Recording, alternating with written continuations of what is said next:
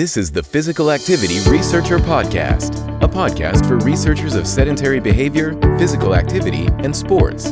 Join for a relaxed dialogue about research design, practicalities, and, well, anything related to research.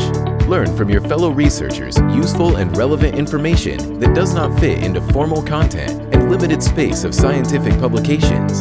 And here is your host. Welcome, everyone. This is the Meaningful Sport podcast, and I am your host, Noora Ronkainen.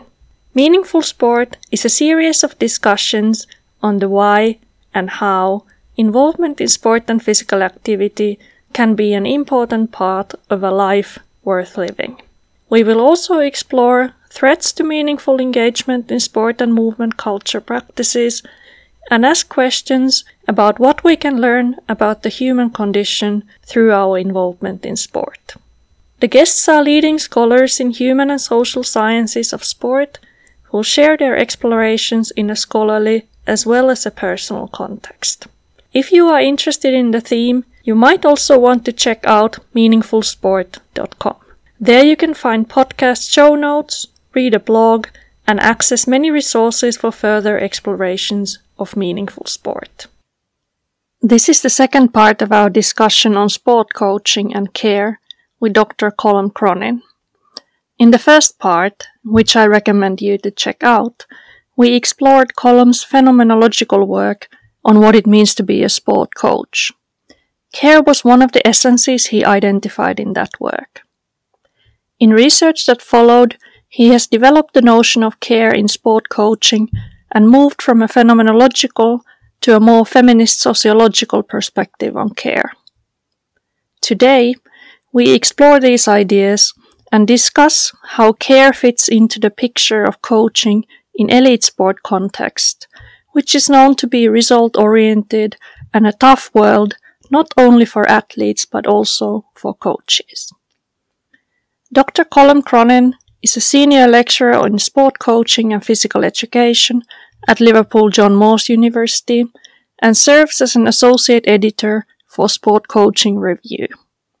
His research has explored what it means to be a coach and has recently focused on understanding how coaches can develop caring relationships with athletes. In his work, he often uses phenomenological and narrative research approaches and qualitative methodologies. I hope you enjoy today's discussion. I think this is the point that we will move to caring, but what you said about caring for the athlete, like beyond the season, that's one of the things that often comes when you look at uh, studies on athletic retirement and, and what former athletes find the, one of the very difficult things for them is that the relationship with the coach ends completely and the coach doesn't seem to be interested in them anymore when they are not athletes. So the coach is not calling um, not making a contact not asking how you are doing. And that leaves the athlete with the sense of kind of the relationship was just uh, fully conditional on them being athletes. And and that's difficult for a lot of athletes when they stop. Yeah I, th- I think that's that's really interesting. So just before I get into that, then I think it's important to remember. So at this point in my research, I was coming at this with, you know, some interest in kind of phenomenological philosophy. So as I said, my care was this idea of kind of concern, interest initially. Um, this idea that part of being a human is a concern, you know, otherwise why would you get out of bed? You know, you might do it for self-interest or you might do it for an interest in your family or your work, but you know, part of being human is concern. So there's very few carefree individuals who are genuinely carefree, if that makes sense, you know? Um, yeah. So these coaches weren't carefree. They were interested in their sports. They were interested in athletes. They were interested in performance uh, at this point. And before we move on to then delving into caring relationships. I, I think it's important to say that, you know, I think that phenomenological philosophy probably still has a lot to offer, you know, I, that I haven't really followed up on. So I probably need to do more work around kind of, you know, um, you know, educational philosophy for, uh, for instance, or the relationships and, you know, temporality and um, care from a philosophical sense. But I kind of parked the phenomenological philosophy at this stage and I need to come back to it. And the reason why I did that was because it kind of answered the question. It, it's not that they're, these coaches are not caring. They do care. As I said, otherwise, why would you go on a Tuesday night? The more interesting question becomes, what are they caring about and how are they caring? Um, and that took me away from phenomenology then and it took me into kind of care literature. So my more recent work hasn't used as much phenomenology. It's actually used more care theory from feminist sociology, uh, Nel Noddings' work in particular, who is a philosopher as well, um, but uh, and ha- uh, um, but is very much a care specialist, and that's kind of where I've gone down. Then is to move from caring and in- as a conceived as an interest to caring as a relationship between two people. I don't know if that last little bit has been confusing or if I've helped to kind of distinguish a shift in my research then. No, I, I think that makes perfect sense. So, would you still say that being in the coaching world paper uh, is kind of the foundation for for your care research? That's something that you've done a lot in the recent years, but that was in the second sense of the word of care, just like you you now explained. So moving away from care as concern in the Heideggerian sense to more towards caring for another person. You summed it up brilliantly, Noora. Thank you. Um, okay. So yeah, that's it. The paper is a starting point. It's the foundation. And then in, in my subsequent research, I'm kind of drilling into each of the essences and in my care work, which I've probably done the most on so far, I've, I've turned to Noddings' work. Um, now, listeners might not be up to date with Noddings, so should I give a brief introduction there? That would be very helpful. Yeah. Yeah. So, so Noddings comes at care uh, as a pedagogical relationship. Um, and her early work was very much focused on kind of, you know, typical care between a mother and a child uh, uh, with three kind of main elements here, which is the idea that a mother is engrossed in the child's needs, so providing sustained attention. And that's something I saw in the coaches and, and, and other people have seen in coaches as well, you know, where coaches invest time observing, listening to athletes. So they're providing not just attention as a one-off, but sustained attention. Um, second Noddings' concept was motivational displacement, sometimes the mother will put their needs apart and serve the needs of the athlete, or sorry, serve the needs of the child. And again, coaches, we say the same thing. Coaches might want to stay at home on a Tuesday night, but they go out and it's raining and it's cold and they put on a session. And they might not want to look at the diaries, but they do to serve the needs of the athlete. Um, an interesting point there is that those needs aren't always separate. So athletes want to improve as well and coaches want to win as well. So sometimes these needs actually converge. It's not always putting one person's needs to the side to serve the other. Sometimes we've got joint needs, you know.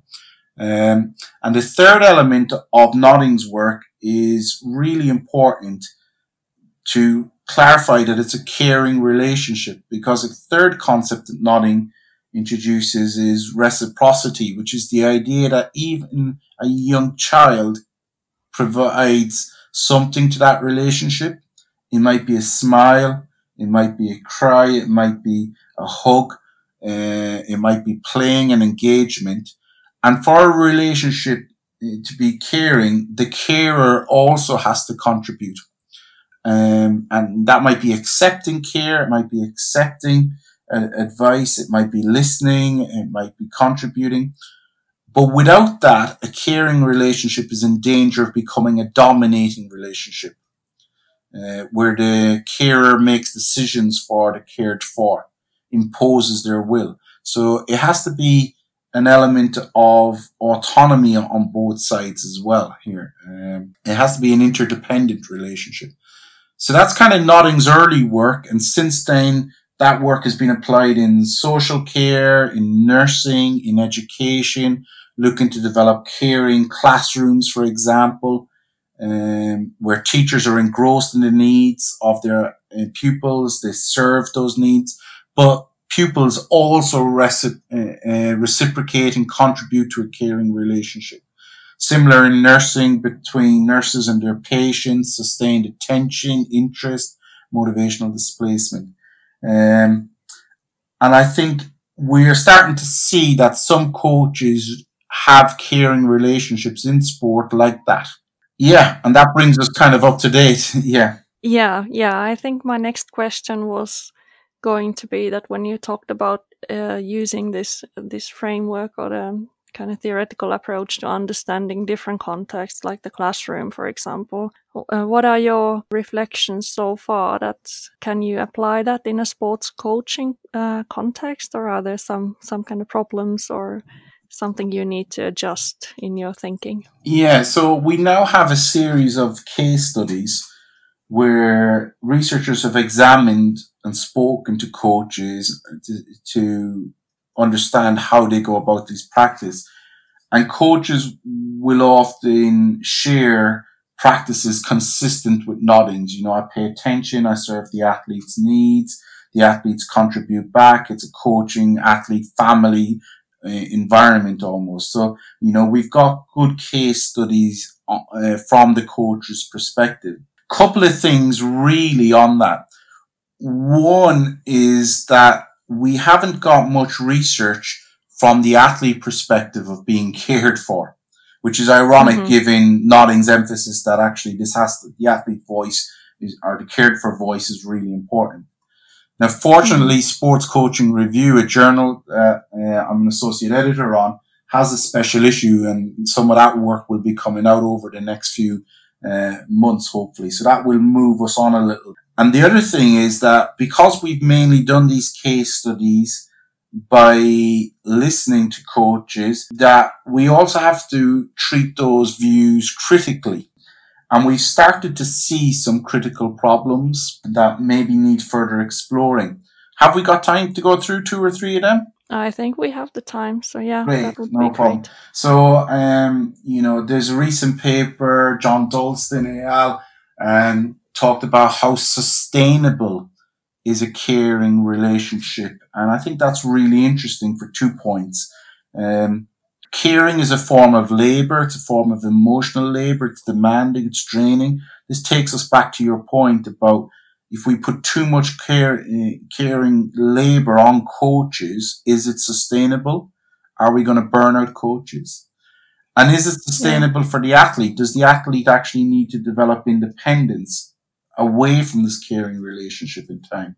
And I don't have the answers to these problems, but it was posed by John and colleagues, and I think it's a, a really good question. Yeah.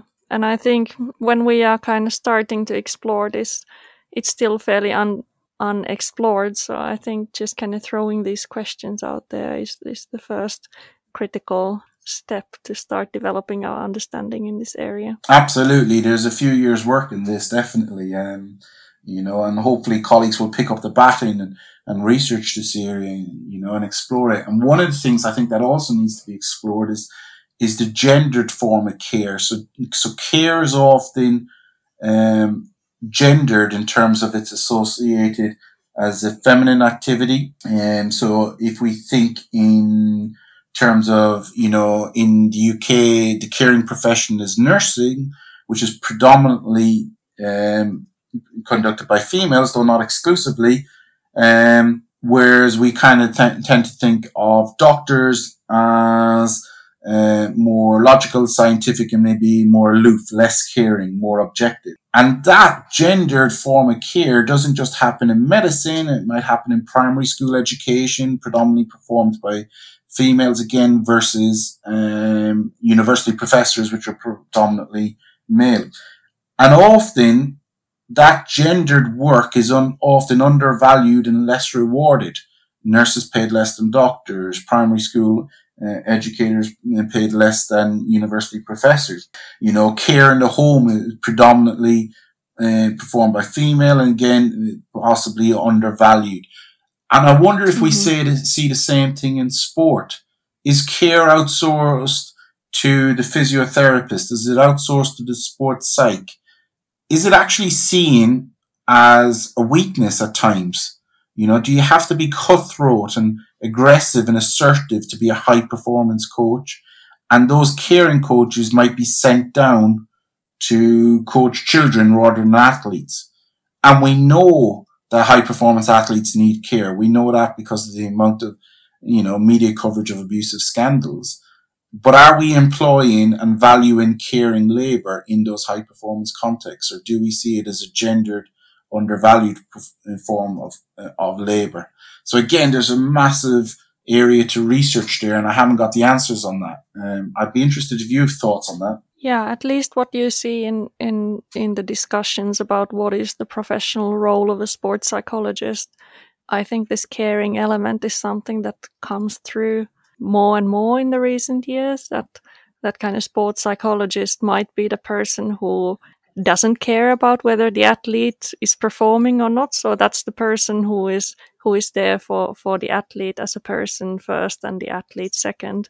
So that would be unconditional acceptance and and and the interest in the athlete as a person that would be the remit of the sports psychologist in in certain cases yeah. I mean, obviously, there are debates about that as well. What is the sports psychologist role? Is it performance enhancement or caring, or is it both? Yeah. I think most would say that it's both. Yeah. And I would say the same thing mm-hmm. about the coach because one of the misconceptions around care is is we move away from Noddings' idea of a pedagogical relationship. So the reason why caring becomes pedagogical is because if the coach is engrossed in the athlete, then they understand their needs. They, they know their strengths, they know their weaknesses, they know what they're struggling with. And if the coach is serving those needs, then they put on sessions to help them. They, and if they're doing that in a reciprocal relationship, they're doing it collaboratively where the athlete is also contributing. So caring isn't just a nice thing to do from a duty of care point of view. It's also actually good education and education is an essence of coaching. So if we go back to that yeah. being in the world paper, you know, mm-hmm. it's caring isn't just the, the moral thing to do. It's also a performance enhancing thing to do. And that's why I think it's important that the coaches do both because actually the caring relationship leads to the enhancement of performance. That's why I worry mm-hmm. about outsourcing care to athlete welfare officers or sports psych because then I worry that coaches don't provide athletes with sustained attention. Don't consider their needs and what they're going through and how they can support them. And if they do that, then actually we'll end up with bad coaching. Uh, Yeah. Then we have a specialist for every single thing. Yeah. yeah. Um, yeah. I mean, in the Finnish Olympic team, for example, they have a sports pastor. They didn't have a sports psychologist for a long time, but they, they had this pastor who is there to talk to athletes and listen to listen to them. Yeah. And in, I mean, in the UK in football, you have the sport chaplains as well. And, and they are kind of working with athletes of all religions and, and beliefs. So, and it doesn't have to be one or the other. Mm-hmm. But I just wonder, you think again, who is best placed to notice the athlete? Is it the coach who's on the bus with them, in the hotel with them, on the field mm-hmm. with them, in the changing room? Or is it the sport pastor who might come in once a week? Surely both have actually got a role here, you know? Um, surely both, yeah. It, mm-hmm. We go back to that noticing, providing attention, empathizing. Actually, the coach is well positioned to do a lot of that work. Uh, they might need mm. to be resourced and skilled to do that. And, you know, maybe, maybe there's a key educational role for sports psychs and athlete welfare officers there to work with the coaching team around that. So yeah, it's a complex area. We need more research and we probably need more action research situated in context to explore this really. So that's one of the criticisms, one of the areas we need to explore. So we've talked about the gendered element. We talked about role specialization. We talked about sustainability. The other one, of course, is, you know, is kind of care how do we teach coaches to, to care um, in both a safeguarding sense, but also in a developing relationships sense. So yes, we absolutely need to do safeguarding and we, we don't want athletes to come to harm. How do we move beyond that minimum standard of non-malevolence to actually benefits, you know? So that actually, okay, how do we develop those caring relationships? Again, we could do with action research. We could do with intervention research to develop that. Um, so yeah, we've got, you know, an area there to explore on interventions and then the other yeah. one, which brings us back to um, a recent paper we did, which is what about the wider climate? So how do you develop caring relationships when everybody's job depends on winning? When the media can provide pressure and coaches can be sacked and replaced very quickly and short termism. Um, yeah, I don't know if you've got any thoughts on any either of them. Yeah, I think we will move on to the talking about this ruthless and brutal nature of elite sport and whether that's whether we can actually think of caring as something that is is it realistic at all but before that i think when you talked about teaching coaches to care i think then we come to these questions about is caring a skill i think those are some of the debates that have been going on when we think about kind of life skills in and teaching life skills to young people in, through sport and that's something i've been reading for my research at the moment. So, can you teach them? Can you teach athletes to become a good person as if that's a skill that you learn?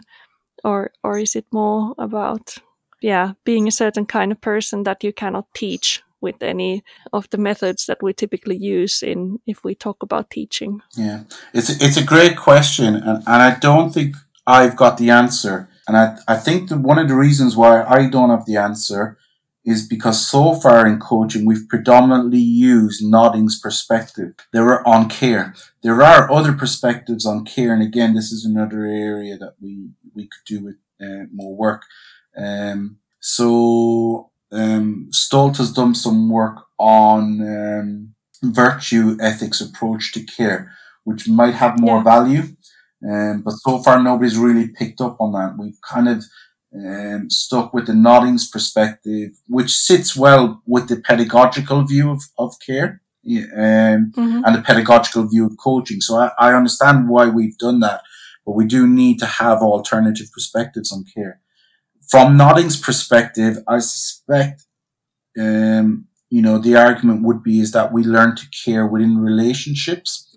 So we've all got parents, older brothers, mentors, I talked, if I go back to my own coaching, I talked about actually looking back through my career. I've had a lot of female mentors. Um, even in my own place of work now, I, I work with some great female colleagues.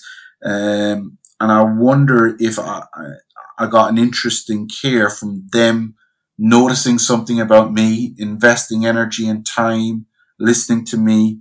I include Kathy Armour, my PhD supervisor on this. I include, as I said, Deirdre Hayes, who got me coaching in Newcastle, uh, my old um, secondary school teacher who got me playing basketball, even my sister who spent some time introducing me to basketball, you know, um, and I'm just wondering if we've learned, if we learn care through our existing relationships, and then if coaches take those skills, we learn what it means to be interdependent, to live in a wider world, and if we then take those experiences into their coaching. And if so, then maybe that's an opportunity for us to, you know, look at how we can model that, how we can show care. And Noddings' work does talk about developing care through modeling. And it's, it, it's a topic picked up from some researchers in the United States. Lori Gano-Overway, um, has picked up this work and done some stuff on care caring climates the idea, this has largely been done in schools, but the idea if we have PE teachers, for instance, who model care to children who might have capital, so maybe the popular kids, maybe the most athletic kids, those children might then model care and is, are those behaviors then picked up and observed? Is that care rewarded? Um, and valued and reinforced in schools, in clubs so that actually we move beyond a single caring relationship between a coach and an athlete And we might look at developing more of a caring climate or a caring club where the care yeah. burden doesn't just fall on a coach or a sports psych, but it's shared with the physio, the S&C, the performance analysis. I mean, performance analysis is a really good example. You know, it's very much objective, quantified, statistical approach, but actually who's best placed to notice when an athlete is struggling? Is the performance analyst. So mm-hmm. maybe they yeah. can do nurturing care. Maybe that's part of their role. Um, and maybe that's something we need to model and show and teach as well as statistical objective performance analysis. Lots of ideas there. Sorry, I'm, I'm throwing ideas at you left, right and center, I think. No, I, I think that's great. And I think that's what you're pointing out towards a more like a culture of caring in that environment. And that would be something to strive towards. I guess with the kind of skills question, I just was thinking that, you know, at least caring is not a skill in the same way as psychological skills in sports psychology. So I'm not hoping to see um, a caring workshop in the same way as a, you know, goal setting workshop. So that would be something that in sports psychology could easily happen, you know. So probably we need to think about caring in a little bit different way. Can I just follow up on that? That's because I, yeah. I think you'd be able to enlighten me on this really. One one thing I have been looking at is listening skills and motivational interviewing and empathetic listening and are they skills that can lead to engrossment, for example, um, lead to noticing. Mm. And then maybe it's a disposition as to whether we serve those athletes' needs. So we might need caring skills to notice and understand our athletes but maybe it's a, a disposition or a behavior to serve the needs. Because noticing isn't caring. So if I notice an athlete is struggling, that's the first step of caring, but it doesn't become yeah. caring until I do something and serve those needs and until the athlete engages with a relationship and accepts and we collaboratively do something. So yeah, I wonder if there is still a small place for a skills element I guess we, yeah, and we shouldn't say that it's either or. So, um, yeah, I'm maybe being too critical, but it's easily in sports psychology, it would go towards let's do a one hour workshop yeah. and then we have ticked the box and now we can say that, you know, we have educated yeah. our people to care.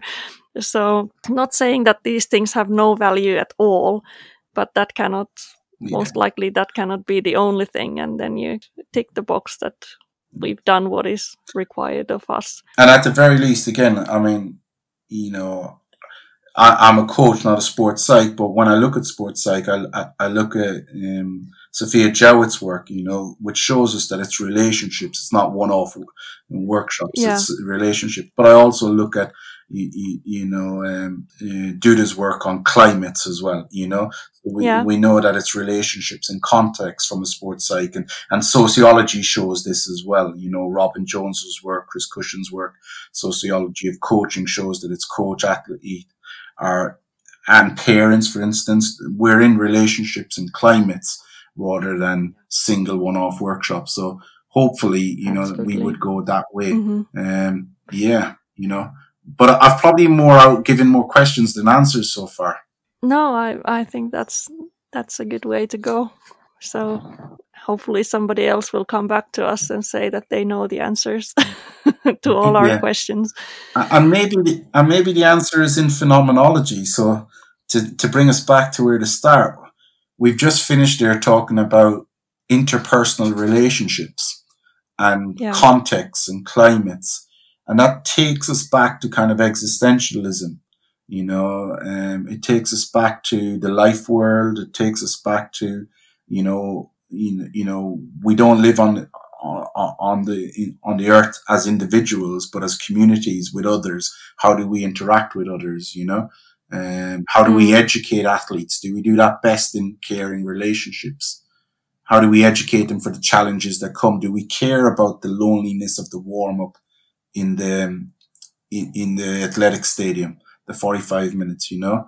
Uh, do we care yeah. about the athlete and educate the athlete who's struggling at school? Do we work with the parent to do that? So it takes us back to those essences again, you know, care, educating athletes for future challenges, and then working with others, you know, to develop even if that excellence yeah. is very different in very different life worlds, you know? Mm, absolutely. But that also comes to the, I mean, for the existentialist, we are being in the world and being with others and always in this cultural context.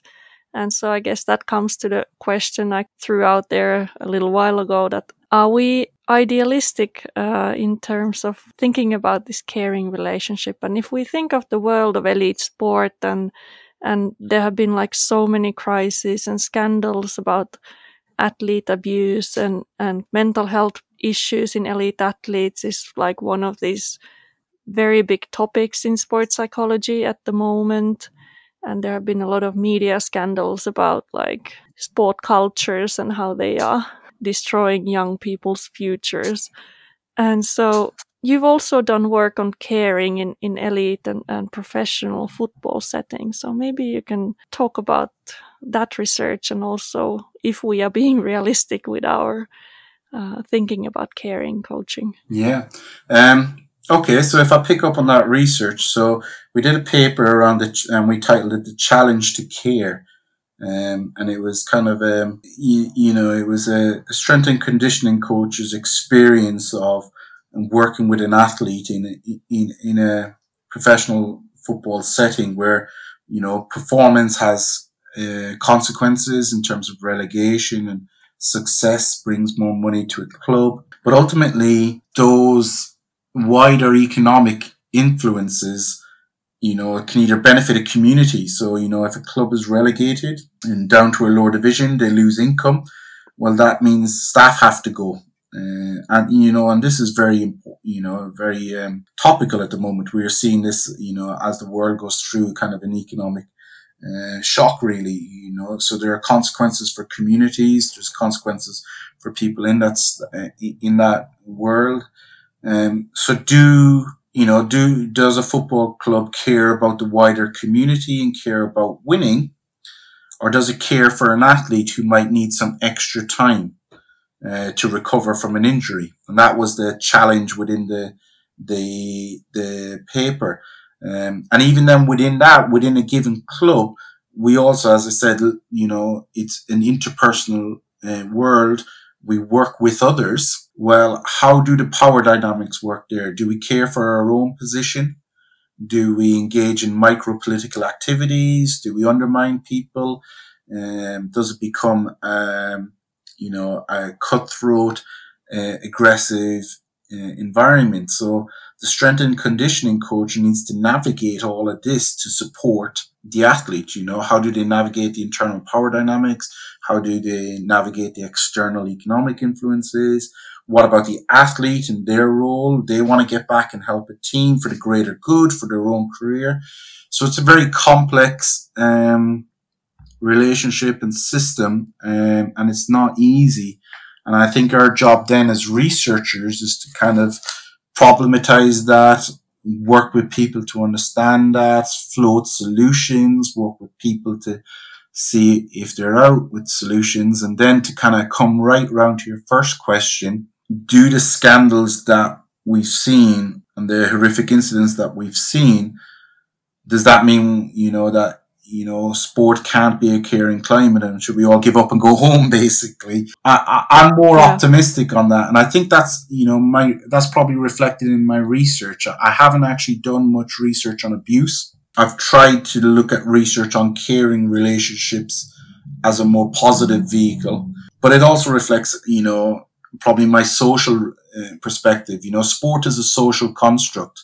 You know, the economics around sport have been decided by individuals, you know, so they can be reimagined. They can be redesigned. You know, these aren't in, you know, these aren't set in stone. And I think that reflects kind of a little bit of sociology there, but also some philosophy. I'll, I'll, I'll look at Maxine Greene's work. I don't know if you've ever come across Maxine Greene, but a philosopher from the States who talks of pedagogy of hope, you know, um, you know, building a better world through educating coaches, through educating athletes, modeling the worlds we need. And what I would say is, you know, sport is very competitive. So if we can work with an organization to develop a caring climate, if that leads to better performance, that organization will get lots of attention, you know, and that organization can model. You know, everybody in sport wants the, the next marginal gain. If that's a caring climate, you know, people will look to that and will try to do that, you know. Um, so yeah, I, I, I, think pedagogy gives us hope. I think Maxine Greene shows that we can reimagine what our society is. Sociology shows us that we can deconstruct and reconstruct new institutions, new ways of working. It's not easy, but our job as researchers, I see, uh, is to contribute that to that. Um, so I hope that's uplifting because it's a rainy morning here in England. So I think we, you know, we need some optimism. What you said about, I think we all all need some hope that you know our work can make a positive difference, and and the sport culture can also move towards a better tomorrow. Yeah. I guess one of the things I just wanted to briefly challenge is that throughout our discussion, you you kind of shared the assumption that um, the caring environment is also going to be an environment that performs better. Is is that always the case, or can they actually be two separate ends? Yeah, well, it's a great question, and again, it's it's one we need to explore. I mean, you know, I would go back to what what does perform better mean, and this goes back to I think you know, that paper on sustainability by John Dohlsten is, you know, uh, is perform better an individual who, you know, is flourishing. You know, they might be flourishing as an athlete, they might be flourishing in other parts of their life. So is that individual performing better then? So if we reconceive performing better as flourishing, I think that then gives us options to look at saying, okay, if we care for this person, where can we help? Them flourish. But don't forget, they also have to contribute. So a caring relationship is them working towards it as well. Yeah. And so I think if we go back to this idea of a caring relationship with them contributing, with us working with others within a wider climate, I, I, I think, you know, more often than not, there's potential there for that person to flourish as an individual. If we want to strip it right down and say, are we going to win more games? I think that's, you know, another, a different question. I think, um, you know, unfortunately, you probably can win games very quickly um, by abusing athletes, but that is morally wrong. It's not sustainable. Ethically, you know, we can't have that at all. And our sport needs to be much better than that. So our sport doesn't become sustainable unless we start caring for people. Our athletes don't become sustainable as athletes unless we care for them. You know, coaching isn't sustainable. So I think, you know, I think not only will caring potentially improve and help people to flourish from a performance perspective, but also morally it's the right thing to do. So I think it's where we need to be moving to. It does answer, and I think we can, when we think of in a broader perspective, that what is a good life, and and we hear from athlete stories that you might become the world champion, but it doesn't seem like you have lived a good life. So you have, you know, for example, after retirement from sport, and we see the problems and and and that some athletes have. Yeah. After the career, and also during their careers, and then we can think whether that was all worth it. Was that good performance? It might have been in the very short term, in a very narrow sense of that person, but they might not be flourishing 10 years after their career, you know? So, yeah. yeah. we need to reconsider what is considered high performance and what is flourishing. Um, I've met some successful athletes who don't like their sports. Um, I've met swimmers who don't like swimming and they've got Olympic medals. And, and that's a weird thing. I've talked to swimmers as well who it took them years to go back for the first time to do swimming after they stopped. Yeah, and that's surely not success. You know, if we have people who've spent years in their sport and they don't like it, then we haven't succeeded, have we? You know, um, so we have to reconsider what is success. Um, that's possibly idealistic, uh, yeah, let's not be naive. You know, people are funded on four year cycles to win medals and things like that as well. Um, so we need to maybe look at that and aspire for more than medals. And I, I think let's finish up on a positive note that I think the both of us do believe that we can make a positive change and or contribute towards a positive change. And I think your work on on caring coaching is is definitely striving towards that. Absolutely, and I, you know I'm inspired. You know, John Moores, we've got master students on our coaching course. We've got undergraduate students. These are the people who are, you know, going to be out there coaching. So we got an opportunity to challenge them, to develop this research, to share it with them. You know, these are the coaches of the future. These are, you know, the people who, you know, can make their club a more caring environment, you know. Um, and there are lots of people out there doing good caring work as well. Uh, often undervalued, often uh, in the background often not recognized by researchers if we only look at what they do on the field of play, but some of them are doing great work off the field of play. So, you know, it's about capturing some of that good practice, sharing it, spreading it. You know, it's exciting times. Yeah, absolutely. So, yeah, I, I really, really enjoyed our talk. So, thank you uh, so much for, for the discussion. No problem. I hope it's of interest to the listeners and uh, keep going with the podcast. I'm really enjoying it. Thanks for joining us this week on Physical Activity Researcher Podcast. If you like the show, make sure you never miss an episode by subscribing or following the show on Twitter. This podcast is made possible by listeners like you. Thank you for your support. If you found value in the show, we would really appreciate a rating on Apple Podcast or whichever app you're using. Or if you would, in a real old school way, simply tell a friend about the show. It would be a great help for us. We have a fantastic lineup of guests for forthcoming episodes, so be sure to tune in. Thank you all for your support and have a great day.